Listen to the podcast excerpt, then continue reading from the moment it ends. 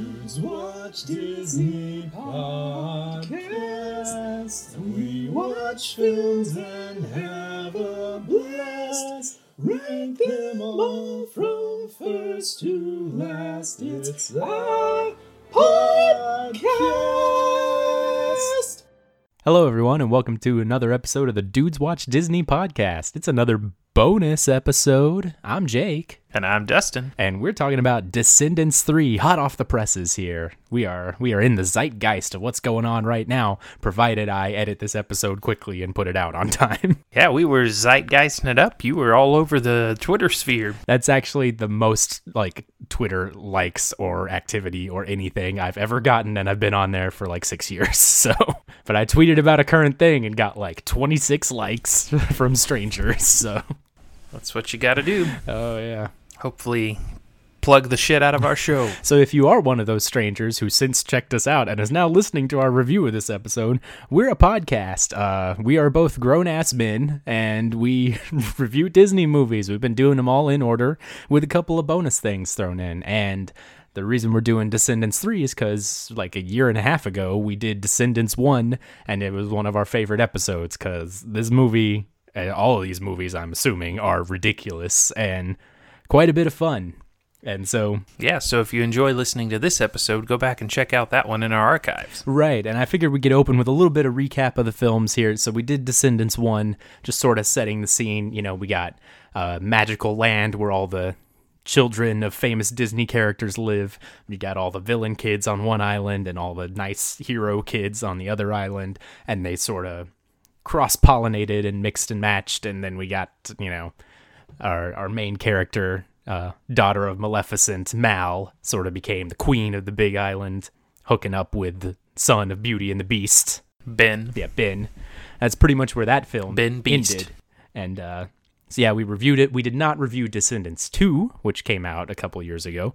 Um, I prepared notes on it because I thought we might, but then we didn't actually do that. we intended to review Descendants 2, and then I didn't watch it, so we just read Dustin's notes. And having not seen the film, uh, there's I'm gonna splice in the two word like thing that I remember from that film from Dustin's notes. So here's that.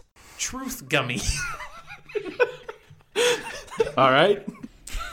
Yeah. So that was the thing. And the lasting effects of the truth gummies are seen in this in Descendants 3 because the dog can still talk. I mean, I guess even though they wore off on everyone else. So they're like they didn't do a great job of like recapping stuff for this film because we're like 45 minutes in and then just a talking dog wanders up and d- accomplishes nothing throughout the whole goddamn movie. He's just there the for no Yeah. real purpose. I believe I described it in uh, my notes and therefore in the Descendants episode as as like what if uh, let me let me find the quote because it's so good. I'm so proud of myself. I was, We're very funny, so let's just uh, remember the funny thing we wrote down. yeah, we hit pretty hard. I don't know if you know. That's why we're a podcast with just such a wide following with our four Well, you know. four Twitter followers. So truth serum and gives the dog the ability to speak. I said, what if Liar Liar and Beverly Hills Chihuahua had a demon baby? I mean, Because that's basically what happened there. demon is emphasis on demon for that because the like Because it's a shit idea. the CGI mouth graphics we threw on it are pretty terrifying too. Yeah, it's it's around the same level as like the roll that beautiful bean footage. Like that's the Yeah. quality. probably well, CGI. that's probably the same budget for a, a bean commercial and a Disney primetime event. Although I did notice uh, previous Descendants films, whenever they came out, they were on like every Disney owned channel at the same time, like ABC, Freeform, all this shit. Not the case here in 2019. This film was only on Disney. Oh no! Freeform was busy showing Jurassic Park 2 The Lost World, so uh wow. yeah, they have clearly changed their marketing strategy or Descendants 3 is just sort of fallen down the uh, rankings in terms of television priorities. I would say one of the major differences from Descendants, the original Descendants, and Descendants Two, is that we decided to get rid of most of the adult characters Yes. um, in the movie, and we sort of trade off the uh, the budget that must have gone into signing all those people, I'm sure Kathy Najimy is very expensive. uh, Obviously. since she's coming to Arkansas Con. uh, but anyway, we traded off the the money that goes into that for better songwriters because the song quality and the music quality did improve in the second one and was still pretty high for the third one as we'll Yeah, I was gonna. see. I was gonna say, you know, I missed the second one, but the third one, uh, these songs, uh, slap, I believe, is the term the kids use these days. like, uh, slap of the bass, man. sure, um, I don't know. They started out strong, and then I lost interest as the film went on. But the first, at least the first two, were very strong. Like, I was on board with those. Particularly, uh, well, we'll get to it, but Audrey's song was pretty kick-ass. Queen of Mean. Yeah, that was good. well, even the first song had a had a line in it that could be in like a legitimate like rap song. I say as someone who doesn't listen to Oh yeah. rap that often. But the line, uh, "The streets named for us because we paved the way," that's pretty good. I feel like that could be in a Yeah, yeah. in a real song. I'm sure. Struggling to name a current rapper that would do that. We're just gonna move on. Chingy is Chingy still a thing? Yeah, probably. Yeah. Oh, if you haven't noticed that we're old men yet. I made a VR Troopers tweet about this movie, and I don't think that did, got nearly yeah. as over. Right there, right there. So the film opens up on a very sad note. what you doing? Nothing, chilling at the. Oh, well, you should, yeah, you okay. should probably stop That's that. continuing our Chingy tribute. Go ahead. This was the thing I wasn't aware of, but we open with a uh, in memoriam graphic because one of the actors, uh, Cameron Boyce, who plays Carlos in this film, uh, tragically died about a month ago. So we open up with an in memoriam graphic, and uh, very sad to see that. I did not know anything about that. Apparently, Dustin did. So when I texted him, like, "Holy shit, did you know this?" He was like, "Yeah, where you been, dude? I'm all in the I loop. thought, it, I thought you knew. I'm all in the loop of Disney actors." Don't you follow them all on Instagram and Twitter? I don't follow. I don't have an Instagram for one. First of all. okay. He's like the only uh, actor in the movie with a normal name. Like you got Boo Boo, and you got Dove, and China, and you know, there's a Jedediah. I was looking through the IMDb, and then you know, Cameron. Oh, these this Gen Z and their stupid names. Yeah. Oh. Well, surely Boo Boo was a nickname. Pour one out for Cameron Boyce, everybody. this this episode is dedicated to you, man.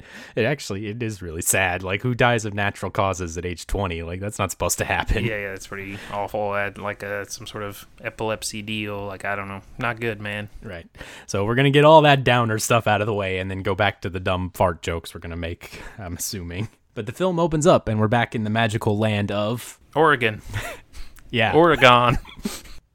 the most magical place. Uh, that's 100% what it's called, I promise. Um, so we open up there, and it's uh, an ex- it's an exciting day. Uh, they're calling it VK Day, which is uh, we do get uh, a bit of a recap where Mal introduces herself in a voiceover and sort of explains where she came from and why they're doing this new tradition. right. Because the plot of the first film was that uh, you know four essentially exchange students got to come over from the evil island to go to the good island. Those were our four main characters. Um, And so, since they did that and they set a good example, I guess we're doing that again. So we get to draft four new kids to come across. Um, I imagine this is a system that would lead to a lot of corruption along the way. You would Um, think like, so. how do you pick those four people? Like, I don't. Yeah, because I'm a little curious as to their choices. Uh, The VK stands for Villain Kids, so in case you were wondering. Um, and then during the song, we do a pretty sweet chant of When I say V, you say K, V, K, V, K. When I say all, you say day, all day. VK all day. Just pretty. All day. yeah, it could it could easily get over as a pro wrestling chant. But yeah, so we we obviously open up with a big song and dance number where uh just an observation, uh front flips just count as dance moves now. I've noticed like I guess this is what uh whatever the fucking MTV dance show America's Best Dance Crew did to the world. Of just like yeah, if you guys can all just do like flippy shit then that's all that matters. So that's the you know we this whole dance scene is just troops of kids like doing parkour downstairs and stuff to music imagine that's just what everyone's doing in the club these days. yeah probably there's no way that leads to crowded, serious injuries flipping around. Yeah. The song is called "It's Good to Be Bad," which is essentially rotten to the core from the first movie all over again. and we got so many ways to be W I C K E D from the second movie. Mm-hmm. But in that song, they explain what they're trying to do and that they're going to pick four new kids, and then Right. Uh, they sort of huddle up and pick their four kids. So really, it's clear that the third movie in, we're out of like the cool creative ideas for song titles, and we're just going for like the first shit we could think of to write down. Just uh, it's good to be bad. That'll work. Right. We're at the it. bottom of the Queen idea, of Mean. idea bucket. But yeah, so it's it's uh you know it's the villain draft here. So who's gonna get to come over to the good island? And this is clearly some like seventh round draft pick shit. So we get to pick four kids, and so we start out with uh Dizzy. Who is the daughter of Drusilla, one of the ugly stepsisters from Cinderella? Dizzy was introduced and featured heavily in the second half of the uh, the second installment. Okay, well, so, so that's on me for not knowing any of these kids to begin with. I, I, I don't think the rest of them were, but there's, Dizzy was. There's a few I may have to ask you about just because it's like, is this a new character or have we seen them before? On a movie I saw once and reread my notes on earlier tonight. Okay. yeah. Well, when Hades showed up and was just like immediately like, oh no, it's Hades. It's like, have we ever seen him? Like, is this established? No, I don't think so. Okay. Yeah, I have Hades things to talk about too. Right. We also draft uh, the twin sons of Smee, uh, which are just picture that in your head. I have a question first of all. Who fucks me? Who maybe only got fucked once, and that's why there's you know he's got two kids. They're twins, but like, Yeah. who fucked me? These are some, you know, late in life kids for Smee too, because he's an old man even in this adopted movie. them. He could have adopted them. Maybe they could be some lost boys he adopted. They don't really look like him. They look like uh who- who were the fucking the like 90s hair metal band that were the twin dudes with the long blonde hair. like them as uh fuck, I ruined my reference. the Nelson twins, Matthew and Gunnar Nelson. That's who you're thinking of. They're just like blonde kids. Uh, They don't talk. They're not important. And then the fourth one Uh, is their names are Squeaky and Squirmy. I made it. okay. we gotta yeah, make I wrote sure we get Squirmy that. down, but I couldn't tell. I thought the other one was Squeamy or something. I couldn't. I couldn't figure out what the first one was. But okay, Squeaky, Squeaky, and Squirmy. Right. And then Dr. Facilier's daughter is the last one, Right. and Uh, her name is Celia. Celia, which I, I didn't get at first. I was calling her Priscilla for a while because I was just like, that's probably right. Um, Had subtitles on. I did enjoy that we uh, we we sort of went to a, a more modern Disney film villain there. Uh, Doctor Facilier is probably the only good Disney villain we've come up with in the last ten to fifteen years. So I was glad he got uh, included and uh, you know gets to have his daughter in this. Now, for whatever reason, she gets like way babied by all the other kids. Like throughout, she goes along on the adventure, but the whole time they're like, "No, stay out of the way." Like I don't know. Yeah. I mean, the other I mean, the other kids the twins don't get to do anything at all. yeah, they're not at all characters, and neither really is Ditzy or whatever her name is. I think Dizzy, who gets more to do in, uh, not even really gets that much to do in the other one, really. She's basically Cinderella again. Like, she works in Lady Tremaine's hair salon, which is called Curl Up and Die. And, I did see uh, that. She has she has to do all the work there, and you know it's awful, and she's miserable, and so now she's you know moving up in the world, I guess. But she doesn't do anything Right. for this whole movie.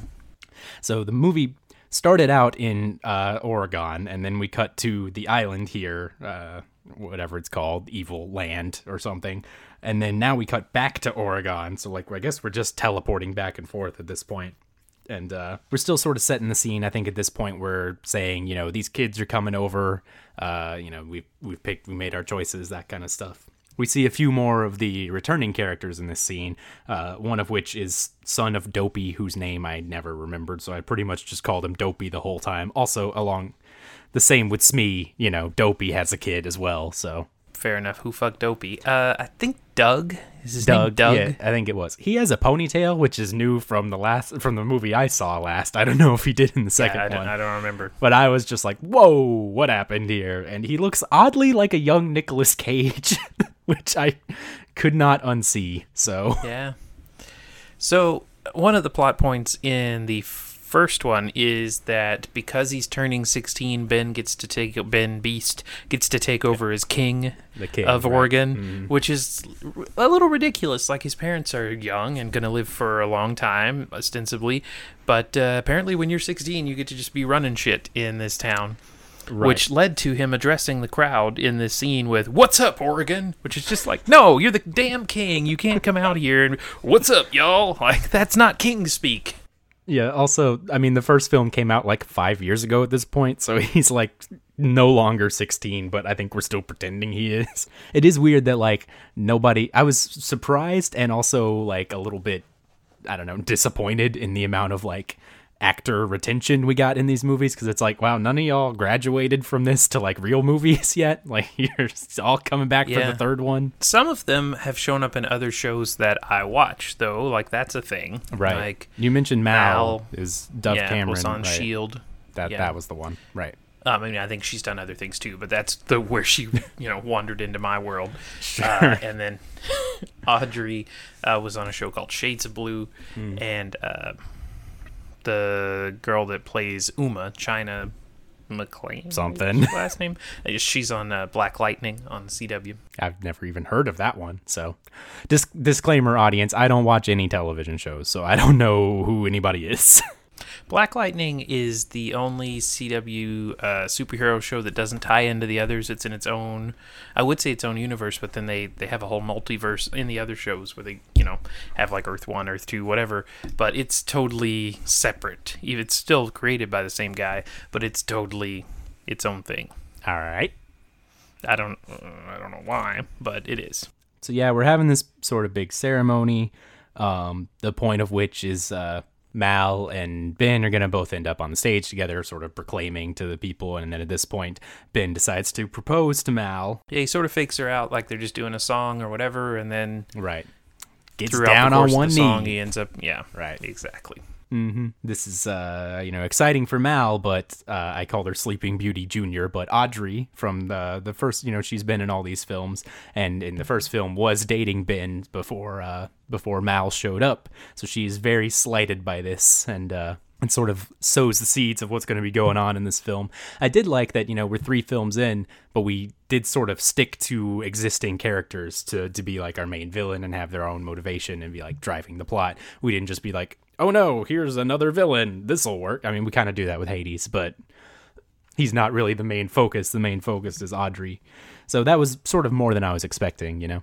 We also get some silliness in the scene because uh you know, we get uh, the fairy godmother's presence. Uh I don't really know what she does. She's some sort of royal like uh, what's a nice word for henchman? I'm thinking she like runs the school, doesn't she? That might have been it, yeah. Struggling to remember these minor plot points from the first film I watched, you know, over a year ago. But uh I'm pretty sure that's what it is. right, well she hangs out with Be- with Beauty and Queen Beauty and King Beast a lot, so she's sort of their underling. Well, they're like uh, king and queen emeritus or something now. Like since they're not, right, since Ben is actually running things, right. But yeah, I, I didn't remember this from before, but the dowager king and queen. but the fairy godmother literally just says bippity boppity in like every sentence, like which I don't. Yeah, and like not was- in a cute way where like they're gonna replace boo with something that rhymes with boo or whatever. Like it's just bibbity boppity. What are we doing, guys? Like yeah bippity boppity run annoying. away like it, yeah and i don't know but i also uh was fell down an imdb hole and the lady that plays fairy godmother was also in ready to rumble so there's that for you how about that? yeah she was like the nerd girl I didn't know anyone in Ready to Rumble was still making movies, but apparently well uh yeah, we don't have time to go into rose mcgowan I mean David Arquette's not. He's just wrestling. Yeah, that's true. That's where he ended up 20 years later. But she was uh, Wendy, I believe, was the character name, and she was the nerd girl that David, no, the other guy, Scott Caan, fell for. I think. I'm, It's been a while since I've seen that movie. Um. So yeah. So now we're going to pick up the kids that are that are making the trek, and uh, we get this like Waluigi ass limo pulling up. That's just bright purple and got like a Mal custom light uh, license plate on the front. Um. Right. I assume that just exists to make Audrey even more jealous. You know, just one more way of rubbing it in. Probably. So yeah, and we basically just teleport back to the island again, and uh, then we get sort of the oh, let's load up in this limo and go, everybody. Oh, it's going to be such an exciting trip for you. Which you know we saw we saw the original version of this when in the first movie when the main kids were coming over, and you know they got to eat like Reese's for the first time because for whatever reason there's no candy and sweets on the. Uh, you know the island of misfit toys or whatever which seems like there should just be only candy and sweets like this is where the villains are. That's what I was thinking. Right. But uh so yeah, and then they even mentioned like uh I think it might be Celia comes on or something and is like uh, oh, I'm real excited to try this ice cream business. And it's like, you guys have,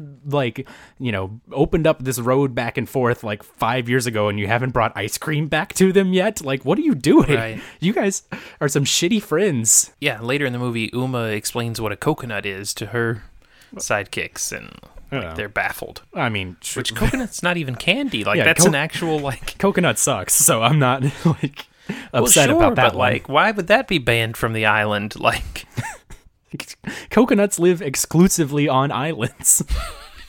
yeah, that's science. Are you are you suggesting that coconuts migrate? It could have been carried. There's also a fun line here where Evie is talking to I can't remember who, somebody, and uh, uh, Evie is the daughter of the evil queen. By the way, she's sort of Mal's best friend, reintroducing these characters. Old blue hair. yeah, blue hair, uh, terrible hair extensions. I mean, those are all over this movie, but hers seem the worst. But yeah, there's a fun joke where like whoever's talking to her is like, "Oh, you do you really have a castle? That's so cool." And she's like, "Well, it's more of a starter castle." like, which I thought that was funny. As they gather up the kids to leave, mm-hmm. uh, Yeah, we're going as to they the try to go back through the you know the big gate. There's a barrier. You know, we got to open the barrier to let everybody through.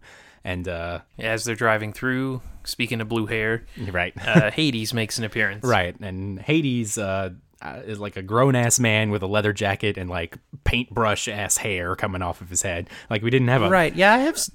I have several questions about the way Hades looks. Yeah, we didn't have like a fire budget to, to just constantly have on his head, I guess. So instead, he's just got Right. spiky blue hair, and that's supposed to be enough. Right. I mean, he's like stereotypical like '80s punk rock. Uh, Right. I don't understand Bad boy. why that's his look. Right. And in theory, we don't know this at this point in the movie, but we find out later on he is uh, Mal's father, Mm-hmm.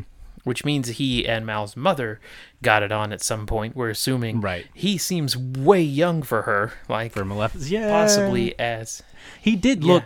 Now, possibly as a god, maybe he doesn't age. Maybe that's it. I don't know, but I don't know how he doesn't look much older than the kids. I don't know how old Kristin Chenoweth is. That I want to like assume, but this guy did look young. But I looked him up, and he was like in his forties. So yeah, because I was kind of like, is this guy really supposed to be Mal's dad? Because I'm guessing he's like thirty-two or something. Like this is a little bit weird with the age here, but I don't know. Apparently, apparently the actor is older, but he basically rushes the uh, the barrier and like punches it with his fist and holds it open, and it's like, oh shit, this villain's gonna escape, and we don't know anything about him or his motivation or why he doesn't act or sound like James Woods like he should, but uh, he just uh, you know, is trying to break through, and then Mal has to fight him off. So she uses her dragon ability that she apparently got in the last film that I didn't watch, and uh, you know, flies. I thought it showed up at the end of the first Descendants. No, No, her Maleficent turned into a dragon, and Well, she yeah, had to have like a stare down like, with her. Also went dragon with her, but no. I don't think so. I think it was just no, one maybe- dragon. okay, it happened in the second one. Then when she was battling uh, Uma. I did see a brief amount of the second one before the third one came on, and they were just dancing on a ship with some water on the ground. So Yeah, I that's a thing. That's really all I needed. Um, when Hades rushes the door, uh, uh, the fairy godmother goes bippity boppity run. So like that's how Right, yeah. much effort we put into her dialogue. Also, keep in mind how far away they are, right? Like he's not approaching the uh, Auradon side of the bridge. Like they're on the far end of this shit of a very long bridge. Yeah. How they can see this back in Auradon, I don't know. Wasn't there like a television feed or something they were broadcasting up on the castle? Uh, maybe. That I don't know. Like we just dragged a screen there in Windows Movie Maker or something. Like it didn't at all blend. I looked up who Hades was, as well because uh, I thought he looked a lot like Michael Keaton. Like I was convinced he was somehow related to oh, him. okay, related. I was No, I know it's not him. I thought, Surely. like, that could be Michael Keaton's kid or grandkid. He's very old. Uh, yeah. but apparently not. I was gonna say he is Batman. No, I get is it an Oscar award him. winner. Um, you know, he was recently that. the main villain of a huge Spider-Man movie. But they got Kathy Najimy oh yeah, for a one-off. they could have got Michael Keaton. yeah. I'm No, sure. I didn't think they got Michael Keaton. I thought they got Michael Keaton's son. I'm sure Kathy Najimy's uh, schedule is pretty free these days since King of the Hill's been off the air for a long Oh, time. coming to Arkansas Con. I'm aware. So we have a dragon and Hades like laser fight here, and Hades like zaps Mal, you know, briefly. She turns back, you know, from a dragon into her human self and is just kind of like holding her stomach. So like that's the power of this uh panting. right. She gets a slight stomach ache from this giant fucking laser beam. She could feel her power being drained from her, she tells the others. Sure. Um but basically they But uh, by blowing on him backs him up because they were like use your powers or whatever and like i thought oh shit she's gonna burn this fucker but no she just that's how he you goes wow Well, he's he's fire type, you know, you got to blow out the fire, obviously. I I'm, I'm sure flying is good against fire in Pokemon logic. I don't know. it's a shame we didn't have any uh, video recording of what just happened as i acted out that scene wow That's basically what he did Yeah, you can imagine. Um, and then we get to the, you know, we cut back and then we got Audrey with her Queen of Mean song, uh, just embracing this uh, new heel persona of hers, where she's just she's been she's been done wrong and she's got to take it back. Uh, she breaks into them. she's been done wrong and did we mention uh, her grandma being shitty to her too like I don't recall. did we mention that Uh, who, Yeah. who's her so like she's pissed when the uh, the woman standing next to her. Was it the old racist lady from mom. the first? Yeah, okay. The racist lady Yeah. from the first one, who's still kind of like, I don't think we should let those people over here. like that's kind of her attitude. That woman. Yeah. Uh, when she's already upset, you know, about not being proposed to and how you know it could have been her or whatever. right. Her grandma's like, yeah, you let her whole family down. Like your mom could keep a prince and she wasn't even awake. You know, blah blah. Like just really shitty to Yeah. her. Um, so that sort of builds Mm-hmm. what what uh, eventually happens with her transformation, her pouting, and then song "Queen of Mean." All right. Which uh, this was my favorite song of the bunch. I can't fucking remember how it went now, but it was good. I remember that. It had a, a hip hop feel. It did. but yeah, so while she's singing and uh uh, you know, em- embracing this new attitude. She uh, breaks into the museum, which we saw a museum in the first film of just where all the villain artifacts are. Uh, and she breaks in and steals the queen's crown and scepter too, I guess, because she just has a scepter the rest of the film. And uh, I think it's Maleficent's scepter and the Queen's crown. okay, yeah, they're not re- She, I wrote related. Audrey raps about yeah, Audrey raps about sadness, Queen of Mean, great heel turn song. I thought so. And then yeah, like you said, she steals the scepter and the crown, and that causes her transformation into uh, you know evil Audrey. Right. Which means her hair turns like purple and blue and pink or something, and she gets a new like villain dress, and that's about it, really. Um, so then now we cut back to uh, Queen Beauty and King Beast, uh, like you know, getting mad at the kids for all, all this has happened. They find out the Queen's crown has been stolen, and they're very upset. And uh, you know, they're also mad about the Hades barrier thing.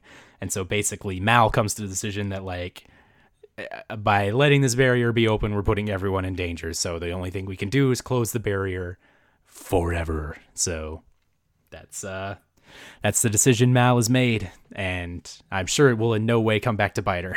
Right, and it I think it is worth noting at this point that no one else suggested it. This was Mal's idea. Like maybe they were all thinking it or whatever, but she's the one that said, "I know what we have to do. We have to close it permanently." exactly. Like they they didn't even didn't even entertain any other options. Just like, uh, nah, um, goodbye everybody. We're done with this. Shut it down. So then we cut to a conversation with uh, Evie and Mal uh, talking to each other. You know, they're best buds. Uh, I'm sure what they were saying important, but I was too busy writing uh, too busy commenting on just their random like fashion accessories that I don't understand because they're both wearing gloves that don't even cover like a third of their hand. It's like, what is the point of this? Like they're just like weird fingertip gloves that like connect on the wrist or something. Gotta have an attitude. What even purpose could that serve? what if my fingers were cold but no other part of my hand was? So then there's a cake that's missing part of it, Yes. right? That's well, the next. convers yes, well, the conversation that happens here is also kind of important because Evie makes a big that deal about not have like, been. I didn't write it down. Evie makes a big deal about how she trusts Mal and she knows Mal will do the right thing and keep them from, you know, blaming all this new shit that's going on on the villains and, you know, enacting some sort of punishment on them. And uh she trusts her not to close the barrier, which is 100% what she's doing.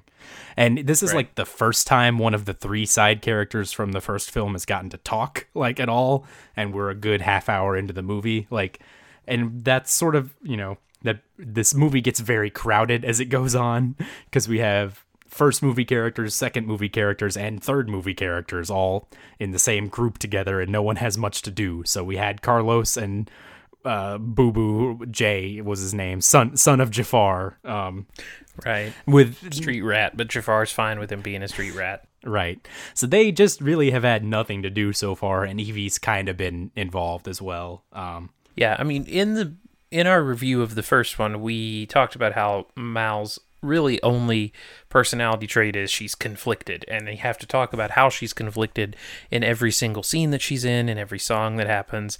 She's just she just stays conflicted, and so that's what we're back to. two films later, one, yeah, same Right, deal. guess what? She's conflicted, and Evie still being nice, like. Evie should really be the one running this shit. Like she is clearly got everything together, like, and she is the the force that keeps everybody from fighting in the later half of this movie. Like, mhm. she's not getting her dues. It's not fair. Spending all her time with uh, Doug. Yeah, son of Dopey. But yeah, so it's uh it's Jane. All I know is if you're lonely out there, both Dopey and Smee found somebody. so, you know, don't give up. yeah, someone. There's still hope. We don't know who they found, but Woof. somebody. but yeah, so it's Dopey has young kids. Or not Dopey. Uh, Smee has young kids too. Like. He found somebody late in life. here. Woof. Maybe it was Tinkerbell. Maybe she had some sort of spell to make her not a tiny fairy. Possible. I mean, okay. Also, Hook's kid is later in this movie, and he doesn't interact with Smee or Smee's kids at any point, which I feel like is a missed opportunity. Like he should be bossing them around, surely. Why else have them here? Yeah, that would make sense. Um, so it's Jane's birthday because, by the way, there are more characters in this film still. Jane is the daughter of the fairy godmother, and she's got a birthday and having a party that like nobody has arrived on time to. so, so the kids are there with the birthday cake, and then a piece is missing, and they're like, "Oh no, what happened?" And then it's it's the new kids that got brought with them, Celia and Dizzy and whoever else. And we cut to them; they're eating the cake, and they um are very appreciative that this cake has like sugar and tastiness in it instead of uh, dirt, like apparently the cakes Right. that they have. And I, I really like that it's not full of dirt. And also, when she said dirt, I thought she said turds at first. So it's just like, oh, geez. Things So must be go. terrible on that island. You should be more grateful next time you have cake and it's not so good or whatever. Just be like, I'm glad it doesn't have dirt in it or turds for that matter. So while they're eating the cake, Audrey just poofs there with her new magic and shit and turns Mal into an old hag immediately. So, like, we're not messing around. And they do say that no spell can break anything that comes from the scepter. Mm-hmm. I'm not sure if that's consistent with what's been happening in the previous movies. I think we just Uh, somebody who didn't know what they were saying just said that. It's just like, no, don't even try. Like you can't break that. just right. just write that they off. just go along with it. We'll talk about the the spell more in a second. Um, but yeah, so she's old and There's moves s- slow some and magic kind of stuff. There's some magic rock paper scissors shit going on here that has not been properly and I don't explained. understand. Like, So she told her into an old, turned her into an old hag so that Ben wouldn't be interested in her anymore. Mm-hmm. But the others figured out who she was right away. I feel like Ben would have believed her, like, Probably. especially in a world where magic is a thing. Like if this happened in actual Oregon, this could be confusing. But in this Oregon that's in the story, like they they got magic there. Like it shouldn't be surprising you that would think oh, people's yeah, appearances change all the time, like. Right. and like a 30 second explanation of like hey someone did a magic thing to me. I'm just like oh okay well let's see if we can sort this out. But evie says like oh we'll we'll give you a makeover. And uh you know she tries to walk her off but obviously as an old hag she's now slow as fuck. So she's like no wait. And then has to evie has to go back and sort of push her. But they decide that And they hades is the only one the that only can thing. help Right. Hades Can't use any other spell. The only thing is Hades Ember. yeah because what if hades had a magical item that gave him his powers for Right. Which I thought, and we'll see this as we move on. I thought it was going to be harder to get Yeah. Hades Ember than it was. Like I thought they were going to have to sneak in, and he was going to be. I assumed he was going to be the actual big bad in this uh, You would think uh, movie. Kind of uh, ended up no. being more like a dude with a heart of gold kind of thing at the end. But right. um, my next note says I missed something, and now there's motorcycles and a talking dog, because that's what we cut to. Um, so I think uh, all of the main the main good guys got on motorcycles to ride back to the island. Is that what happened? They did, Okay. yes, And then the Uh, dog I is like, "Drive safe" or some shit. But like, where did he come from and why is he here? The dog belongs to Carlos. Which makes um, sense because Carlos is discovers the he son. loves dogs. He's the son of Cruella de Vil. Right. He was afraid of dogs in the first Descendants, but then he discovers he loves them, and Even uh, though Cruella was not afraid of dogs, like that's not what her character was. maybe she became afraid of them after they ruined her life. I don't know. She's afraid of Who knows? dogs running her off the road in her car. Perhaps. Uh, anyway, so yes, they take motorcycles over there. right, and now we cut to Jane and her party that nobody has arrived to yet. And She's just like, I think she Well, not nobody, because Chad is there trying to. Yeah, I didn't remember who, on her a little bit. Chad was. so Chad is Prince Charming, Right. Uh, or Prince Charming's son, Chad Charming. and he hooked up with uh bad Audrey, right? After Audrey got kicked to the side by Ben in the Right, first but I film. think they broke up in the in the second one. Right. So he's just kind of a dumbass as his character. But they do have a funny Yeah, in the second one, he tried to take over the throne. Oh, Um, okay. And that was- failed miserably. something I'm involving assuming. a 3D printer. I don't, he printed his own crown. Yeah, it's that the whole counts. thing. Can you just do that? The 3D printer was a had a big role in the second one. Um, of all the things. There was a funny line where he and Jane are talking where Jane says like, "Why isn't Mal here yet? Like it's my birthday party." And then uh I guess it was uh, Chad said something like, "Well, maybe it's a cultural thing. Like maybe they don't come to birthday parties." it's just like, yeah, "Oh, maybe they don't even have birthdays. Okay, I mean, I guess that's open-minded, but it's also a little just like writing off a culture. Just like I don't know, they could that could be a thing with them. It's like I don't know. But then Audrey shows up at this party and starts talking shit to all the extras that are attending it because none of the important characters are here. And uh, right.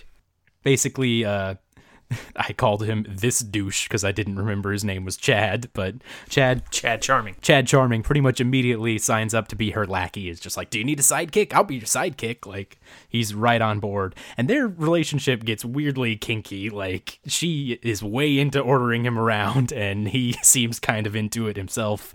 We'll get back to that, but Yeah, that's that's uncomfortable for everybody. but first she has to sing an evil happy birthday song and put everybody to sleep with like knockout gas. Except for Jane, who has the uh, you know the wherewithal to jump in the enchanted lake. Right, which was apparently right next to them. So Uh, Well, if you're gonna have a birthday party, why wouldn't you have it at the enchanted lake? I guess so. I mean, that's as good a place as any, right? The lake uh, had a big role in the first one as well, where that was you know Big. played an important role in the first one, where you know Mal put the spell on. Uh, there was yeah, there was one scene where Ben swam in the lake and later was like, "I'm not like uh brainwashed anymore because I swam in the lake that we didn't mention was magical until right now." Yep. So Jane calls up Ben, who Ben is like, I'm about to leave for your party because no one showed up on time. And it's like, no, we got a problem. Like, you know, Audrey's here wrecking shit. Where's Mal? Do you know? And he doesn't know. So, and then we cut back to the uh, the evil island where all our, our main kids are. And uh, yeah, so Mal is just suddenly back to normal, which we explained by saying uh, evil magic doesn't work here, obviously. So because of that, she's just no longer a hag. I'm okay with that because, like, the whole point of the island is to keep them from being bad or to at least contain their badness.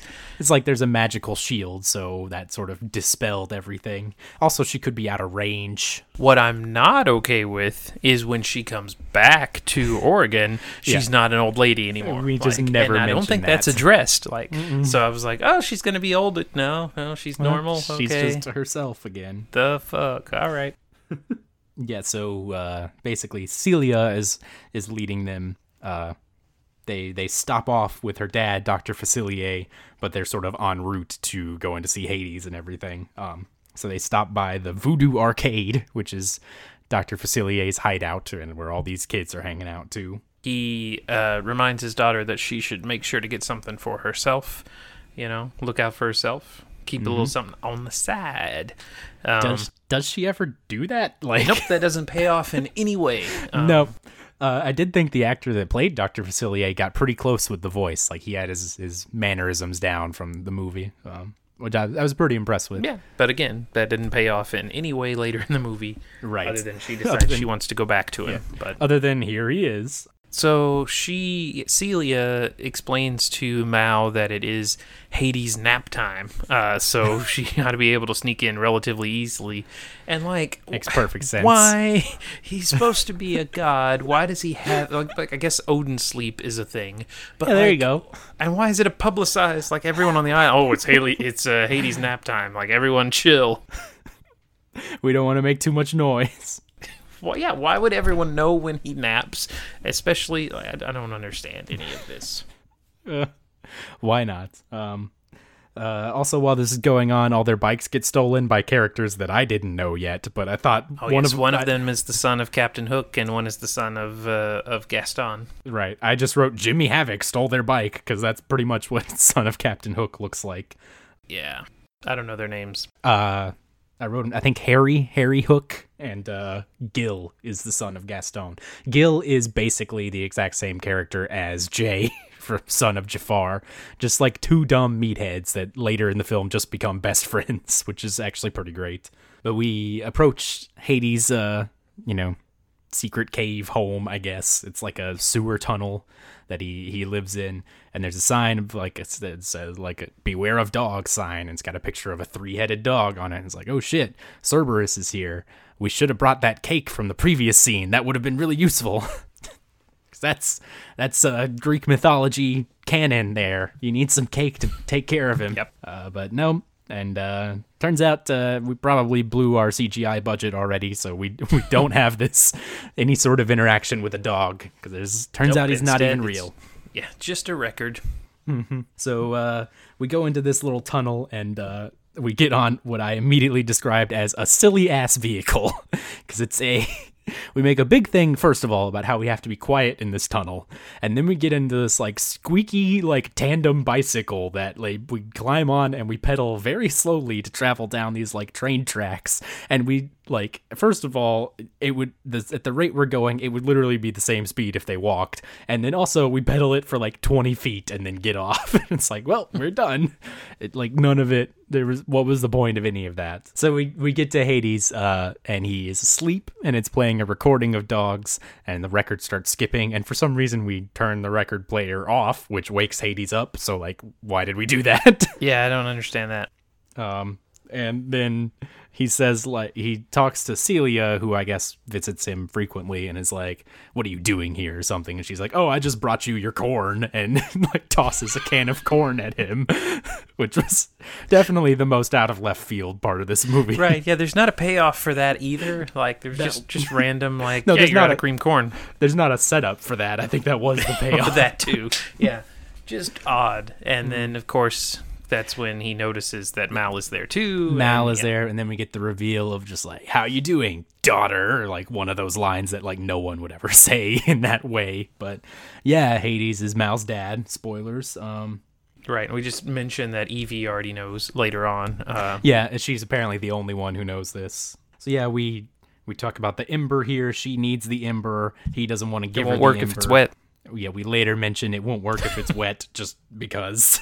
Uh, like, I guess it puts the fire out. yeah, but it's not on fire. It's just a blue rock. Puts the fire out. I don't know. And then we sing a meatloaf ass song here. It's Oh, just so bad. it's it's the worst song of the movie, and it's Hades' song. Like that shouldn't even be possible. Hades should have the best song in any situation. He didn't get a song, the best song or no song. Like, right? Because he doesn't get a even- song in yeah. Hercules because it would or because he's too old. great. Like, why? Why are we giving this grown up a song? Like, Yeah, I don't know, but it's it's you know it's like straight up the song from Rocky Horror that Meatloaf sings when he busts, busts in on a motorcycle. But it's also a duet with Mal about uh, Yeah. it's, you're a shitty dad. No, but you weren't. no, I'm not. it's just bad all the way around. Mm-hmm. I like that we couldn't just have him be her uh, deadbeat dad or whatever. We had to make it very clear that he and Maleficent were married at one point. It couldn't just be, you know, that she Yeah, was a deadbeat dad. He does point out a couple times that, That was probably you know, a Disney were married. mandate. Just like we can't like imply that, so make sure you name drop. We were married in there. Uh, the, the the best part of the song though is Celia occasionally in the background like pops in from behind a pillar or something and goes like ooh, like Right. When she's just eavesdropping in their family, you know, drama here, but then Right. woo woo woo, like I'm just part of things. do what you gotta do is the name of the song. Uh, basically, there's some line about like Hades used to be a god and he still has powers, but he doesn't have his god powers. He just has this rock, and it's like Genie with his semi phenomenal, nearly cosmic powers here. Uh, not really explained how or why, but that's where we are. Nope. And, you know, it just gives gives the rock away. Yeah, as they're walking away, uh, Mal tells Celia to keep her secret about, you know, don't tell anyone Hades is my dad. Keep this juicy information to yourself. Um, Right. I don't know. Who would Celia even tell? Like, what difference would it make? So then we cut back to Ben. He's trying to sort out this whole everybody got gassed at the party situation. It's like he's calling He's people trying to up. organize sort of a manhunt for Audrey. Right. And he's also like, we need all the gas masks in the city. Like, don't you have any? And, you know, it's just him on the phone trying to take care of the situation. At which point, Audrey shows up and, uh, she named she calls him Benny Boo, which was her little pet name for him back in the in the first film, and uh, she she has a plan which I described as sextortion, where she is uh, going to blackmail him to get back together with her and make her the queen. And so that's uh, you know she's got to says he's got to get rid of Mal and give her the crown and all this kind of shits, And he obviously wants no part of that, but he doesn't Yeah, want everyone in okay with town. That. it doesn't want everyone in the kingdom to get destroyed. You know. But she gets, has a pretty good line here that I thought was like uh, pretty great. Uh, she says, "Most people get dumped because they aren't good enough. I wasn't bad enough." and so now that's her her whole new attitude. so then she says, "Oh, you know, we gotta." I'm putting everyone to sleep. Sleeping's too good. I'm not, you know, we got to upgrade from that. So then he starts, she starts turning people to stone and she zaps Ben. and I assume that she she turned him to stone too, but that didn't happen. yeah, we later reveal that's not the case. Um, why? Which? Why wouldn't she? Like, that would get him out of the way and no longer be a threat. But she wants to embarrass him instead. I guess.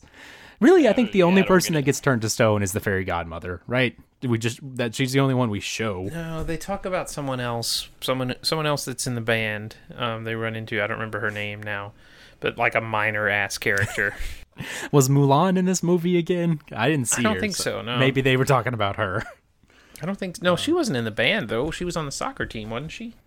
Nah, I don't remember. I don't That's in the second one. Yeah, Yeah. never mind. What about the sport with the kill zone that they play, like death ball That's or what something? I meant. It's not actually soccer. It's not even related to soccer. it's their bullshit version of uh of uh Quidditch. yes. That's the one. So all I could now- think of was Snodgrass, which is definitely not it. What? Snodgrass. I don't know. Okay. That- That's a wizard game, you know, Snodgrass. Gobstones. I don't fucking know. So then we cut to everybody from the second movie that I didn't watch. They all join in. We get Uma, who's the daughter of Ursula, and we get mm-hmm. Harry, I think, who is Hook, Harry Hook. Who is whose accent has- was all over the place in this oh, yeah, movie. Yeah. I wrote that in my notes for the last one. Who told Hook to talk that way? But he Is he meant to be Scottish? has both of his. Well, according to the the uh, subtitles, which I had turned on, yes, it Okay. said Scottish accent, but I don't know. anyway, he has both his hands, but also carries a hook with him too, because you know he cut off his dad's hand. I guess I don't know. If that's ever that's never really explained. Sure. Um, and then also Gil, son of Gaston, which he got Gaston's stupidity, but no other Gaston characteristics. Like there's no charisma. Mm-hmm. This guy could not lead a barroom sing along. He's just No. he's just a dumbass. so Uma steals the ember from Mal because she doesn't like Mal and doesn't like how Mal's gonna do things because she's gonna you know, she doesn't trust that she feels like the villains are being still held down, even with Mal, you know, in power in the other city. So she basically blackmails her, uh, you know, hanging on to the Emperor and is like, no, we need to get every VK off of this uh, aisle. I wrote the wrong aisle on my notes. That I wrote aisle like in the supermarket. no, this Get is him out of aisle seven. this is like Gilligan's aisle. It's one of those. They're stuck in the frozen foods. And then everybody's fighting, and Evie tries to win them over with gum, which sadly doesn't work. But she's like, "I have gum. Does anyone want some?" Um, which I mean, the answer to that is always yes. Like why? Who turns down gum? if they didn't even want gum, although maybe the people from the aisle didn't even know what it was, since they're not allowed candy. Could be. They're not on the candy aisle. So, uh, Mal promises to let them all come over, even though she's already, and we already know. Promised the exact opposite. Exactly. Now, you know, she could have said that then, and it would have made things easier later, but, you know, good guys be dumb. She's got to be conflicted first. exactly. Um, so uh, we are now. Everybody walks back over to Auradon, and uh, uh, this is when the two dumb meatheads of the group, Gil and Jay, just sort of realize that they were made for each other, and uh, in a very Dustin ass moment over here, uh, Gil walks up to this pile of fruit in a bowl and is just like, "What are these cantaloupes?" and starts eating them. And then uh, Jay's like, "No, those are grapes." And he's like, "Whoa." I like grapes, and then just keeps eating them, which is a d- discovery Dustin made like in his early twenties. it's true. I thought for a long time I didn't like them, and then, you know, I had one one day, and then. And then walked up to me and was like, "You know, grapes are pretty good." So this is the thing that you know seven year olds go through. Uh, but for me, at, you know, twenty four, it's like you tried grapes, man. Like what is this? And then like a year later, it was Twix. Like I just knew I didn't like Twix. Like get out of here. But How do you wait that long to try a candy? Look, you know what you like. You don't go wasting your time getting, you know, maybe I might like this. You're not just taking a flyer on some candy. Like you're getting what you like. Snickers, Butterfinger, Reese's Cup, M&Ms. These are things I know I like. Twix, I don't know. I might not like it. I don't like Crunch. Nestle Crunch, They're not the just same. Just Crunch in general. No, I Anything that I meant crunches. Nestle's Crunch. Yes. There's so there's this nice old man on my mail route that like will occasionally walk out and bring me candy, and it's like, oh, Does thanks, he try man. to get you in his van too? He or- does. It's not weird. It's a little weird. I mean, he's just giving candy to a stranger, but sure. But it like it gives me like almond joys, and I'm just like, oh, like I don't want this. like, do you have any better candy? Do not give me the thing with coconut in it. So I've just been taking it and throwing it away. so this could be going on for like a year. We'll see. Couldn't you take it to your wife or something? Like, she doesn't like it either. Oh well. Okay. Nobody wants coconut in their candy. I also bought Kelsey a German chocolate cake once without Which not, is also without knowing. coconut. I didn't know what that was. I was just like, that sounds like an important cake. People talk about that. Yeah. I was talking about that the other day because I don't understand how it got its name. Like I don't get it because like that they don't be coconuts in Germany. Like that's not a thing. You already said they only live on islands. Maybe it was named after someone named German. I don't know. oh, I suppose. I thought you were going to say maybe it was named after someone named Coconut. It's not called coconut cake. That's a different thing. Where the hell were we? Um, guarantee all they can leave. Uh, dance fight versus armor. So, Well, there was a few things before. Yeah. No, yeah, we're pretty much to dance fight versus armor. All right, I'm gonna warn you ahead of time. This is when my wife came in with fried Oreos. So, Holy shit! yeah, I may have been a little distracted. Did she fry them herself? Yes, with uh with the air fryer thing, which is a whole nother discussion. but awesome. yes, so it's like I'm paying attention, but not really because I'm eating fried Oreos. I don't. I don't. Also, I you. got something called a fifth degree burn. I don't know what that was. that can't be. that can't be real. Well, we only had so many Oreos, and so she had extra like breading left over, so she just shoved a couple kisses in that one, and then fried those. But I didn't get warned ahead of time on that, so like I just took a bite and just chocolate everywhere, and it was so burning and awful. So fifth degree burned. It's a thing. Yeah. Anyway, so some shit happened, and then There was a line that uh, Gaston's dumbass kid said because the talking dog is with them, and he's like, "Oh, this dog talks," and he's like, "Yes, I'm also good at cuddles," and he's like, "I've never cuddled with a dog before, just my dad's elk head." Like that's, you know, that's his weirdo life. Um, so they go to the castle looking for Ben.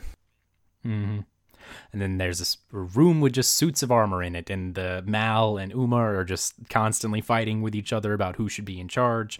And then the armor gets like enchanted from far away with by uh, Audrey, and then they all start Yeah. getting getting ready to attack them, but doing it rhythmically. So Yes, uh, where I wrote dance spell the fuck question mark because this scene was fighting. the dumbest. right, watch your back was the name of the song.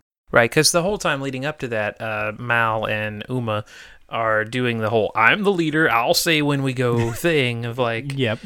back and forth of who gets to pick what they do. Evie sings a lot of verses in this song trying to be like, stop fighting, you dumbasses, and then, you know, take charge.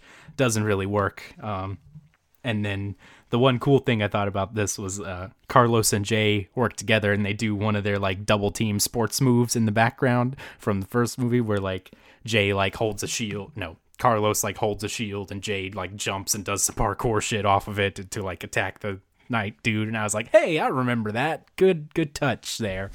um, but then it gets real stupid because we stop fighting the armor, and then Mal like enchants the armor and makes the armor start dancing, like shaking their Mm, And they hips and, copy shit whatever move they them. do, and then they take turns on the center podium. Uh, right? Yeah, Which is yeah, it, they lost me by this point, and Yeah, then it's really stupid. and then the arm, you know, they win. I guess the armor stops working, and then they like, you know, the two girls that won't stop fighting are like, "Yeah, we did it," and they start to high five, but don't, and they just freeze there with their hands, like in a way no one has ever done. Wait Like, a you can't, minute. You can't stop mid high five, like that's not a thing. I mean, you could. The only way you could is if you give them the old Ric Flair, like ah, and you fix your hair, just like That either. Ric Flair or Poppy. So then we go, we try to track down uh, Audrey's room to see if we can find her or find clues or something. So I guess this is like her dorm room at the school. Um, This is Uma's idea, um, Right. Because Mal, Mal, wanted, give Mal wanted to go later. to the castle. Right. They still aren't working together. But Uma reads through her diary and figures out where she's at, using a lot Right, of pronouns is- here. But The- Uma, yeah, Uma reads Audrey's diary and figures out where Right. Audrey is. which is at the cabin in the woods in uh, from Sleeping Beauty, where Sleeping Beauty was raised, where all those dumbass fairies were trying to make a cake that time. We get more scenes here with Jay and Gil. They eat stuff off of a plant together, and it's just like, isn't this great? Yeah, high five. And uh, There's not really payoff for that either. no, just did we just become best friends? Like right that's like i thought it was going to be that like those berries were poisoned because then it it like later on shows what we figure out is beast but i thought like maybe Mm. that was one of them became a werewolf because he ate those berries and like maybe that's what we were doing and it was like oh that's just beast. Uh, okay. Uh, scratch that. I kind of wondered if we were gonna go uh like because all most everybody in this film is coupled up with somebody else, you know, like uh you know Carlos is with Jane and you know Evie's with Dopey, so everyone's kind of got someone. But you know, Jay and uh, Gil didn't, and I didn't know if maybe we were gonna go that direction. You know, that could be, you know, that's generally accepted even in even in like kids movies and TV shows now. And you know, I thought Disney might go that way, and they never did. But I'm sure the internet would have been all over it if they did. But the movie just kind of ends with them like high fiving and like Yeah. you know chest bumping and stuff instead. So They are essentially the same person. That's not always what you want Yeah. in a relationship. Um, I mean, they- they're the fucking Spider-Man meme pointing at each other. Like Right. that's the whole thing. but you know, always on the lookout. Is like, are we gonna do this? And then it's like, no, we're not doing this. We're not gonna get that gutsy with this dumb TV movie with singing fights of with armor and shit. so meanwhile, the dudes are out doing that. Uh, Evie comes across the guy we've named Doug. Uh, I think it is finds him, you know, laying prone. And Dopey Junior. They all know that the only way to fix that is true love's first kiss. But To to which she says, "Uh, we actually we haven't said the L word yet, so Right. And so she's nervous to give him the kiss because what if it doesn't work and it's not really true love? And so, of course, she sings about it. Also kissing an unconscious person is something you should be nervous about because that's kind of weird and not really cool most of the time but yeah we got to sing a song about it. So uh one kiss it all comes down to this is what this song was all about. Um and it's really goofy like this whole this was basically like we're about to be serious for a while so let's do all this comedy now where she like picks him up and starts like weekend at bernie's dancing with him and yeah Yeah, because there's one part where, like, as she's getting ready to kiss him, she, like, steps between his feet and, like, spreads his legs. And it's like, what? what are we, what's going on here? And then it's like, oh, so you can pick him up easier. Like, okay, I kind of get mm. it now. But it was weird. and and then she does eventually work up the courage to kiss him and he responds by snoring and then she's like oh it didn't work and then he we reveal that he's still pretending to sleep because you know maybe she'll try again and then he like they giggle about it and that's pretty much the end of that scene. Doug is alive now but you know is not he's very low on the list of Im- important characters so probably won't do anything else for the rest of this film and then we cut back to all the dudes in the forest and they get attacked by Ben, but Ben has turned into Beast Ben at this point. Um, And they try to calm him down. They have Carlos do it because uh, he's He's the, good with animals. He's the dog master. Yeah. right. And uh, they're like, whoa, what? Ben, what happened to you? And then, then I think Jay is like, that's Ben? I thought I recognized those pants. Right. so, yeah, so, but he's all upset because he has a thorn in his paw because we just throw that trope in here for half a second. It's like, okay, well, we'll fix that. And then Jane shows up and she squirts some magic on him and that turns him back to normal. Right. She had the presence of mind when she was hiding in the enchanted lake to fill up a water gun, um, so she can, you know, super soaker her way out of this one and change him back. But she can't totally change him back. He still has his canines and his beard.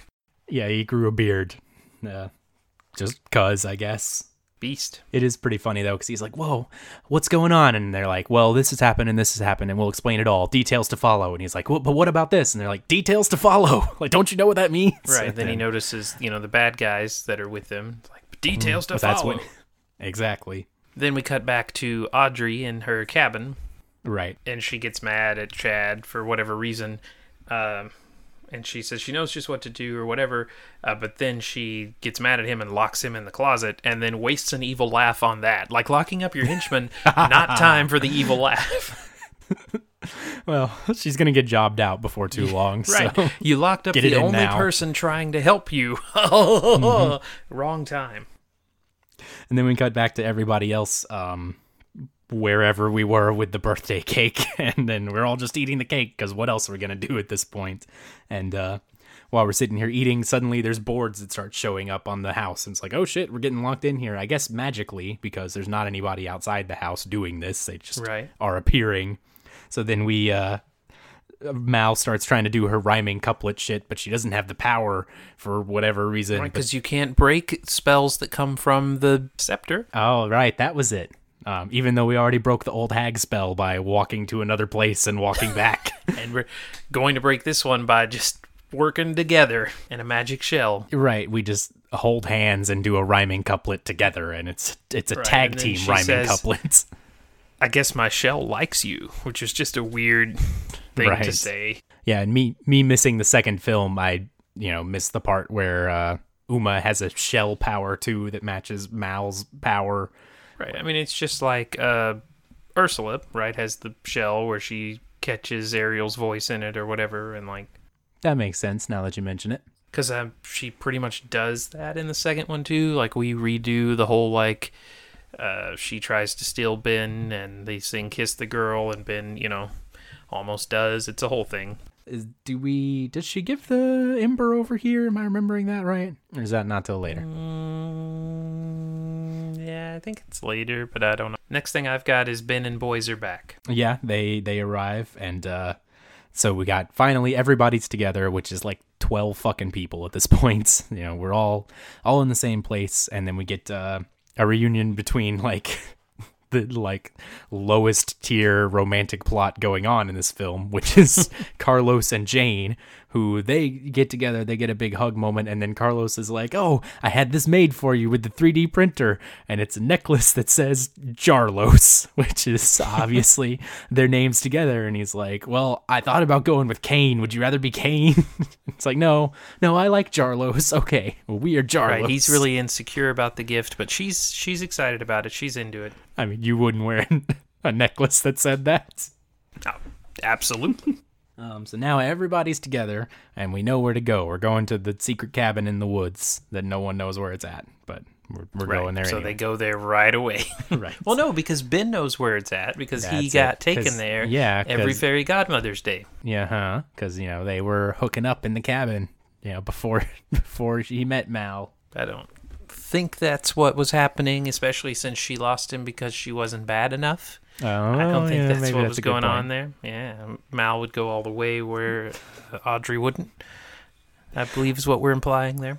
Uh, these kids are at least half of them are still underage. I'm sure we should probably move on. Um, so we get to the cabin and we find Chad. This is where I learned his name was Chad and went, was he this character from the first movie? Okay, because no one has the same haircut as the first movie, so I don't remember them anymore. But Well, it's been a few years. He is in a closet. They let him free, and they're like, "Whoa, what's going on?" And he just runs to freedom because he's like, "Ah, get me out of here! The door's open. I can leave." It's at this point that Mal's promises kind of start catching up to her, and uh, I don't know how this comes out. I think she just sort of Yeah, comes don't either. clean, where she's like, you know, She's like, guys, I got to tell you something. yeah, I'm not letting everybody over here. I'm actually going to close the bridge forever, and No one will ever get to cross again. Right. So this upsets everybody in different ways. You know, they're all either disappointed or mad or betrayed or all of this. But the person who seems to be hurt most by this is Celia, who, you know, is like, either I'm not going to see my dad again or, you know, I'm going to be stuck over here, you know, stuck back on the island forever. Like, this isn't going to work. So she gets really mad and she yanks the ember out of Mal's hand and throws it in a bird bath that's just next to it. So it's just like, oh, shit. And it can't get wet or it'll go out, which it Mm-hmm. does here. And this is around the time I wrote, uh oh, is it sad song time? We haven't had a sad song yet. And we actually kind of don't because it's weirdly uplifting for this part of the film. But Right, basically, she goes from sad to like, I can use the same song to convince those who are left to help me. So, right. So everyone hates Mal, and then everyone who hates Mal gets turned to stone immediately. So she's all alone. And then she sings this song where it's just like, okay, well, what- this can fuel me to, you know, save the world and all this. I don't know. It was, it felt weirdly out of place. it is a pretty pretty hardcore villain move to turn all her friends against her and then turn them to stone. Like, Yeah, seems like not one do it right enough. away. So wait until everyone hates her, and then at that moment turn them all to stone. So then in the middle of the song, she chases down Uma and is like, Uma, you gotta help me. And Uma's like, no, fuck you. And then she keeps singing. So, Right. Uma was also one of the most angry because she made that promise to her in exchange for the Right. ember in the first place. Mm-hmm. Um, and and at that point, knowing that they were not ever going to do that, so she you know, Right. straight up lied. right. And so then we get a multiple movie recap while this song is going on, which was useful for me because I missed some in the middle. But yeah, so we get clips from the first and second movies and then, and then the beginning of this movie too, in case you forgot. And then yeah, in this in this recap, we show a picture of Hades, and it's like, is he still in this movie? Uh, we haven't seen him in like an hour, but okay. And then we uh, suddenly we're at the castle, and that's where uh, that's where Audrey is, and she's got Celia there as well, and she's holding her hostage at the top of the tower. And we didn't really see how she got up there, but Yep. That's what's happened. Powers. She can Yeah, teleport wherever she, wants. She powered her up there. And then, Yeah. oh, it's time for, you know, we got to turn into a dragon again. It's dragon time for the big fight. And uh, it's basically uh, someone on a tower shooting lasers at a dragon who is like not breathing fire back at it like you would expect a dragon to. Instead, it's just a dragon holding a crystal and like shooting powers back at her. right. you know. Hoping that the crystal will activate at some point. She but breathes fire on it, which I thought was a smart idea, but didn't work. So, She's not powerful enough. Hades warned her but then that it wouldn't work for her the same way it did for him. Right. But because semi phenomenal, nearly cosmic powers. But then, right. but then, I keep saying but then because I can't remember her name. But then Uma shows up, and then she, they join forces again, and she chants shit at her, and they they basically send like friendship her energy. shell lights up. Yeah, they send some friendship energy like the fucking Care Bears, and that's how they're able to recharge the crystal. And When your powers combine. yeah. And then so Mal wins the laser battle pretty much immediately. Like we don't really draw this out either. It's just zap, Well, we win. She's not an experienced villain. Like she was in over her head from That's the start. That's true. And then after the zap, she turns back into regular Audrey and just laying there dead. And now we feel bad for her. Um, and then we get some the weird recap of what Hades said earlier of like you're not really me, you're only half me or something. So that's why you can't the crystal doesn't work right for you. So I guess that's to explain why Mal can't just revive her because we later find out Hades can totally do that. Would just like zap, you're good to go. So Right. But Mal doesn't have it like that. right, so we have we find out we have to go back and get Hades. We have to we need his help to do this. Um Which again, I thought that was going to be harder than it ended up being. It was just like, uh, Mm-hmm. well yeah, also whatever. All the sleeping and stone people just wake up immediately. So the fairy godmother wakes up and goes, Bippity boppity, what happened? Like, and also when Ben wakes up, his beard has disappeared again. So, Yeah, because all of the magic is undone, so his beard and, and Mm-hmm. teeth are gone. Well, not gone, but the teeth are. no teeth. Yay! I'm glad we broke that spell. now the king is toothless. So now we have a conversation around like uh, Audrey's deathbed of just like, you know, some of us need to, we got to go back, we got to get Hades. And then some characters are like, well, I want to go back too because I want to be with my family and, you know, everything's going to be shut down. So fuck this. So basically, Celia is one of them, but there were more. I don't remember who all decided to go. And, uh, then everyone changes clothes because we're in another scene, and you know, um, Mal is in her like royal princess garb Wait, as I, opposed I to thought of a thing. Okay. The thing that happened. So it's not just Celia that goes. She also says Uma needs to go because the isle, owl needs protecting, and Uma Mm-hmm. is the most qualified to do that, and she'll take good care of it and all that. Which is really shitty given what happens in the next scene. When Mal then decides she needs to be queen of both islands and totally usurps Uma five minutes after she said, Hey, you can run the other island. You know that is a fair point, and I didn't catch that, and I don't even know that Uma caught that because she doesn't seem to hold a grudge No, but she's happy at the end, like, oh yeah, whatever. Or maybe she's like, oh, you got me again. Like I knew it, because right after she got in trouble for not keeping her word and all this other, you know, bullshit that people were mad at mm-hmm. her about, then like, yeah, you just go and run that other island. Hey, Ben, I was thinking we need to make sure we're king and queen of both islands. I don't know if we're gonna make a Descendants four due to the recent real life deaths that happened, but uh, I don't, I don't think it was the plan.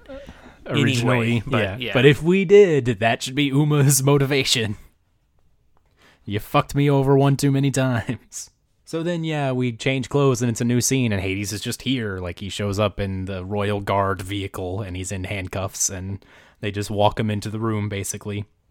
and this is when Hades actually makes a really good point where he says, like, uh, they, he asks like what what's gonna happen with Audrey? And it's like yeah we'll we'll she didn't mean it you know this was all a big accident. And he's like oh I get it when you know one of you guys nearly destroys the world. It's uh it's just an error in judgment but whenever it's one of us you lock him up and throw away the key.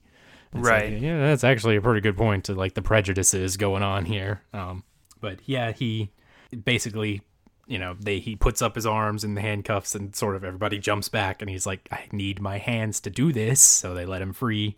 And then he just yeah zaps her and she's alive again. And then they walk him right back out of there in chains. And you get sort of a sort of an awkward father daughter kind of conversation with uh, Hades and Mal in the hallway where it's like, yeah, we weren't in each other's lives, but you seem nice now, so maybe we can be friends. And then at this point, uh, Hades actually hands Mal the plot device, the Ember, and is like, "Oh, you know, I'm giving this up to you. You know, you can have the power, and I trust you'll do the right thing with it." So it was a pretty good, you know, symbol of trust that moment there, I guess. And then we cut to another big uh, ceremony where is this? Are we getting married? What were we doing here? I don't. Uh, I don't know what the point of yeah, this I was. guess so, or at least announcing her as his betrothed. I don't know. right, some sort of But town then- gathering. Of just, Right. we she waits until there's a big audience to Yeah. say, "I can't be the queen." It's like, right. what are you doing? Like, but then she goes on to explain that I can't be the queen of just one island. essentially.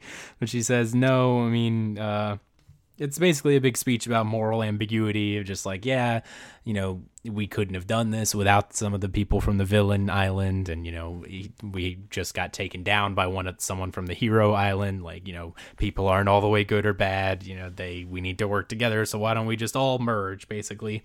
Which I was kind of surprised. Like, we waited three movies for that. Like after we set up, there's an island of evil people. Let's do a whole movie and then keep them over there at the end of it. You know.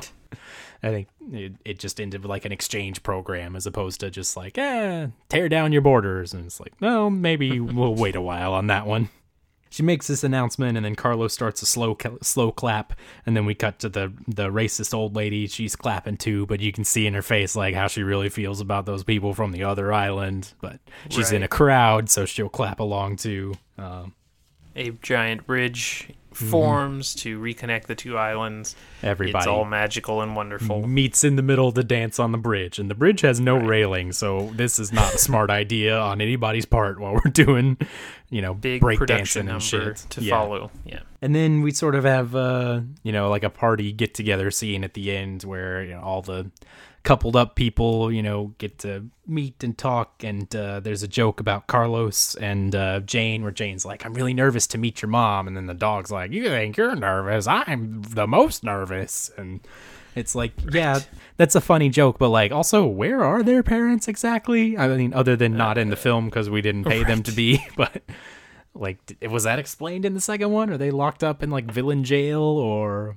is maleficent still a lizard yeah whatever and then there's a conversation even at the end where they're like uh I don't know. They said something about like, "Do you guys miss him?" And it's like, "Yeah, I miss him. Do you think we should go see him or something like that?" And it's like, "Yeah, we'll always be rotten to the core." And then they run across the bridge. Yeah, and- that's the the post credit scene. is that what that was? Okay. Yeah. Um, yeah. So like, are we bringing them back? I mean, we're not doing another film because the whole time I was like, are we gonna have like a cameo? No, we didn't pay these actual stars like Kathy Najimy to show up for that. So uh, Right. But they did uh, after the post credit scene do a nice uh, tribute video to Cameron. Did you stick around for that? I did. St- that's when I because my next note says, "Shit, he fucking died." So oh, yeah, and that's when Yeah. I texted you. I so- imagine that was that was a little dark for you then. Yeah, well, yeah, pretty somber. It was clips of him with like Michelle Obama, who was apparently on a Disney show once. So I don't. Yeah, I was out of the loop on that one too. But yeah, sad stuff. And then that's the end of the film. So, um, overall, you know, put, pushing all that sad stuff away at the moment. Um, I did enjoy this movie more than the first one. It was a lot less like hokey and silly, and it was more like, okay, here's an actual plot where shit's happening, and the music was overall better, I'd say. So. Yeah, I think uh, the music was definitely better. I think the allure for the first one was like, this is so crazy that I can't wait to talk about how crazy this is. Right. Um, and that's not really a thing in this one. Like I'm No. kind of used to this world by the third yeah, one. I mean, it's more like a I'm in danger of actually getting invested at this point. So, right. but and you know, some of the jokes were like act- actually funny. Like I laughed at some some of the lines here. So I don't remember doing that in the first movie. I think I only laughed at stuff I wasn't supposed to laugh at. So Right. I figured we were picking new kids because we were gonna like keep the series going with different, you know, since these other ones are getting yeah. kind of old. But then we didn't give those kids anything to do in this movie, Right. so we didn't really set that up in any way. right, it's a bit of an odd choice. But yeah, I don't know. I don't know what their plans are for Disney. I don't know how many high school musicals they made either. It might have just been three. Maybe that's a, a trilogy thing. So I don't know. Never saw one of them. Me neither. Maybe in three or four years there'll be some new horrible Disney musical television event that It'll be a whole new world with a whole new plot. But overall, I enjoyed these. I'm never gonna go back and watch probably any of them, but especially the second one that I didn't see. But you know, for a dumb tween television event, like I got pretty invested in it. It was a fun time. So Yeah, yeah, it's good stuff. hopefully They you made all, another one, I'd watch it. hopefully you all are still invested in our podcast, especially if there are any new fans checking this out because we're doing a fun, currently relevant thing. Um, that won't be happening for long, so we'll be jumping back to you know the Disney films of the 80s and 90s soon. But those are kind of evergreen on the internet, so. But if you did enjoy us, my name is Jake, and that is Dustin, and this podcast is called Dudes Watch Disney. We have a Twitter, which is uh, at Disney Dudes PC, because the PC stands for podcast. And we have an email address that you can send your thoughts and feelings on these films to, or just you know hate mail if you want, whatever. We we don't get any mail, so anything's accepted. So Any news is good news. Yeah. That'd be dudeswatchdisney at gmail.com.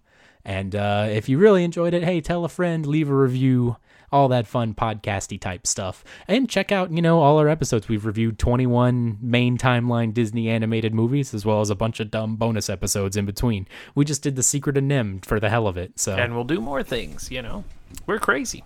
yeah, worth checking out. And now I think I'm going to transition to, by the way, we have a B show on this show for the credits, and it's a little thing called Talking Snack. Yum, yum. Talking snack. Yeah, yeah. Talking snack. Yum yum. Talking snack. Uh huh. Let's talk about some snacks. Hey. Welcome back to Talking Snack, everybody. Me and Dustin finally tried the damn tacos at Burger King. So, and not only that, serendipitously, we did it on the same day without discussing it first. Yeah, I guess at the same time, like uh, I was in the drive-through line when I texted you. yeah, I had just finished eating mine. So, Oh, so you know, within a random- within thirty minutes of each other. Then a random Thursday afternoon, we were both just, man, it was Wednesday. We finally got No, no, it was Thursday. You're right. I was off on Thursday, so it was Yeah, yeah, yeah, Thursday. First of all, was that the only thing you got? Or did you do what I did and go, let me get my regular Burger King meal Yeah. and also one of these $1 Yeah, tacos? did the regular thing and then added that. You know, lately, uh, we've been each getting the. Uh, me and my wife have each been getting the uh, the two cheeseburger meal, uh, which is lovely, um, and then Hmm. cheap. the ten piece nugget to split. to split. Nice. So, So, you did that. We did and that. also split one taco. We discussed whether we each wanted our own taco or if we wanted to split one. We settled on splitting one. Um, so I only ate half of one. I don't know if that's going to be an issue for this episode. I'd say I was surprised by the Burger King taco because I thought I knew exactly what it was going to be. I thought it was going to be like an old El Paso ass crunchy taco shell with some shitty meat in it and some cheese and sauce. Like at best, it would taste exactly like Taco Bell. At worst, it would taste like a worse version of that. And that's not really what I got. Now I know Jack in the Box does tacos. We don't really have those around here, so that's not a I know they a put thing like I've ever experienced. like sandwich cheese in them, like square cheese goes in their tacos. I'm pretty sure. That's that's odd to me, but could be good. I'm Um, gonna try it next time I get a kit box. Why not? That's also what Dustin calls boxes of taco shells. The kit box. So- but this was a much different experience than I expected. It was a very greasy, and I I felt like the shell actually tasted like if you took a, a tortilla shell and fried it like at your house. Like it would, you know, and you pan fry it, and it's like really thin and uh, you know kind of soggy with the grease, and it's yeah, it was actually pretty good. And yeah, I really like now it. my my taco was pretty light on the cheese. I don't know if that's just how they do it or if it's uh, you know, Yeah. they just kind of did it real quick and didn't I didn't get much of a cheese taste. Yeah, no, I think I had cheese. Uh, Mine was really light on the lettuce, which fine with me. Who cares? right. That's just filler in a taco anyway. right, it's not really uh, bringing anything to the dance. But yeah, it was greasy and it had this little spicy sauce on it, and I was on board. I if I go to Burger King again, I'll probably get another one. I think me so too. That's a rousing endorsement from uh, these two loser dudes with a podcast about junk food and Disney television specials. Uh, it is my last week of summer vacation. Uh, with, if you're Mm-hmm. new to the show, uh, I'm a teacher, so I get summers off. Um, you know, try to do fun And you're- fun things in the summer. Just basically off the wagon. Yes, and so this Do week. you want to s- explain your tab at the Cheesecake Factory? Well, I'm, I'm going to build up to that. So this week I've just sort of had the uh, the week of just getting in everything that makes me feel good, uh, eating wise. uh, so we started this week um, with uh, we had a big family birthday party for our grandmother, and so we got uh, there was fried chicken and uh, what mac and cheese and uh, all kinds like potato casserole, like all kinds of great stuff. Had more of that again, uh, leftovers the next day, uh, but also uh, went and tried the uh, the Reaper Ranch. Uh, Oh yeah, at Taco Bell, at another Taco Bell. promotional item. I had that too. It's good. I thought it was just kind of okay. It was a whole lot of sauce for like maybe ten fries. Like it was just like. Yeah, Also, I but thought it was going to be steak in there instead of ground beef. I thought it was going to be bigger than it was too. I was Yeah, expecting it it to be like. Nachos BellGrande size, and it was like whatever the next one down. Not is. Nacho Supreme size. Yeah, so I was a little bummed by that. I thought it basically tasted like you poured like flaming hot Cheetos on top of something. Like that's what the and sauce I don't like flaming like. hot Cheetos, so that was just kind of eh for me. Then Tuesday, we went to On the Border, um, which was lovely. Um, Don't know if those are everywhere, but great sure shitty chain, Tex-Mex like, chain, yeah, at yeah. least in the, in this part of the country. um, Wednesday, we went to the lake, so that meant a couple uh, eating out. Then yesterday was the day of the Burger King trip that the that we already talked about, plus the uh, trip to Cheesecake Factory, the nearest one being about two and a half hours away. Where between the two of us, my wife and I spent over a hundred dollars with no alcohol. So I mean, expensive restaurant. That's a place you can do it to, but still, yes, man. well, if you get two appetizers and two desserts and then two entrees and two soft I've gone drinks, to a steakhouse and not spent hundred dollars before. Right. Well, I think it was like 82, and then with tip was, you know, over 100. So. Hmm. But it was good. yeah, y'all drove five hours in one day to go to Cheesecake Factory and IKEA. IKEA, I mean, I guess suppose the main reason for the trip was the IKEA stuff. But yeah. IKEA, what'll they think of next? Have you ever eaten at their restaurant in I the have. store? Uh, it is uh, pretty good and surprisingly cheap. Yeah, I read something about that. Like, they, it's some like mandate that they need to be cheaper than like whatever else is in the area or something. I don't know. I read a headline and didn't learn the details of it, and now I'm I'm saying it to the world. So that's I don't remember what how I new, got now. that's how news I- works in I think I got like chicken cordon bleu or something, um, and like some chocolate cake, and it was like four bucks or something crazy. I think I've only had their meatballs, but they they good. I'm into them. Do you get the keks? I don't know what that is, so probably The not. well, they don't have it in the cafeteria. It's like the little little cookie things under the different letters. Mm, I can't remember. Probably. If it was a cookie, I probably ate it. Yeah, it's they come in a box. You know, they kind of taste like you remember the cookies they used to have at McDonald's and like the Happy Meals. Yeah, Yeah, it kind of tastes like those. Yeah. Okay. Mm-hmm. Do they still do those? I haven't had I, cookies at don't know. McDonald's. I know they have like time. chocolate chip cookies and stuff. Yeah, they have, like, I don't know if they big-ass cookies. the- Yeah, I don't know. Wendy's does that too. I've gotten their cookies on a few occasions. I also I can't remember if I said this on a talking snack, but I went into a Wendy's on a hot day looking for a soda, and then I realized that a large soda and a large frosty were the same price. So it's like, well, you've sold me, Wendy's. Let me eat a quart of ice cream and then go back to walking in the hot sun. So Oh no. Mm-hmm. I was fine. Food Week continued uh, today, though, when, with a trip to Little Caesars, uh, which was two more meals plus the fried Oreos, the aforementioned fried Oreos. So, you know, Didn't even know nice you week. could get those not at a fair. Yeah, well, plus you left your ice cream here, so that paired nicely with the fried Oreos. Yeah, I heard you tried to send that with mom to get to me, and it's like it's ice cream. it- like it's a long drive. Well, I didn't it's want more it than here one because I long thought drive, like we were going to try to be good, and then that didn't happen. But so it's gone. still, well, no, I, I, well, it could be. I uh made a Stouffer's lasagna the other night, which I haven't had in a while, and something's. Yeah. weird about it. I don't know. Maybe the audience is in tune with what Stouffer's is doing with their lasagna. If they're hardcore talking snack fans, I bet they are. But there's something like about the freezer. Is that where you're no, going with this? because it was No? new. There was something about the sauce had like a different tang to it than I was used Mm. to, and it, I don't know. I don't know what you did, Stouffer's. Maybe I just got a weird one, but if you changed it on me, I'm not a fan.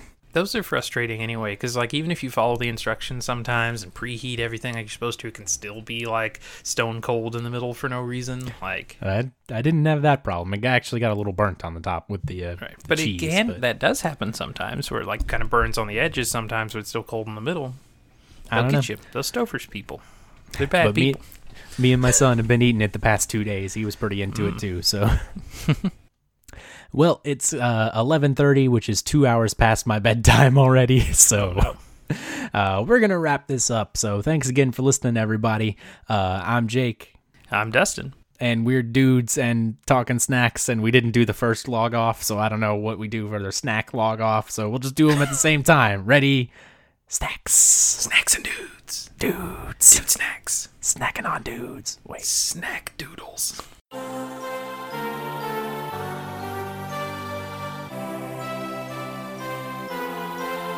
Hey guys, sorry if this audio sucks. I'm outside on my back porch recording it into my Bluetooth headset. If you guys enjoyed this podcast, first of all, thank you. Second of all, uh, we hope you stick around. We've been doing this thing for about three years now, and we put a lot of work into it, and uh, we're pretty proud of it. If you enjoyed, say, this Descendants 3 episode, maybe check out our review of the first one. Or if you enjoy any Disney classic, we've reviewed most of them at this point. Go back and check out Cinderella, or Lady and the Tramp, or The Jungle Book. Great one. If you'd like to see a nice recap episode, we do those every 10, and uh, we go over our rankings then. So our most recent one was after our 20th episode. Our season 2 finale, we like to call it. And of course, if you like what you hear, uh, we recommend you tell a friend, or uh, leave a review online, or most importantly, just subscribe and keep listening, because we're going to keep making these. Uh, you can also always follow us on Twitter at Disney Dudes PC. The PC stands for podcast. Or you can send us an email at dudeswatchdisney at gmail.com. And that's it for me. Stick around. Uh, I think we got another bonus episode coming later, but then our next main timeline episode is going to be The Little Mermaid. So you don't want to miss that one. And I'll see you then. Bye. I won't actually see you because this is an audio podcast, and you won't see me either, outside of in the thumbnail art, I guess. But uh, that's really neither here or there.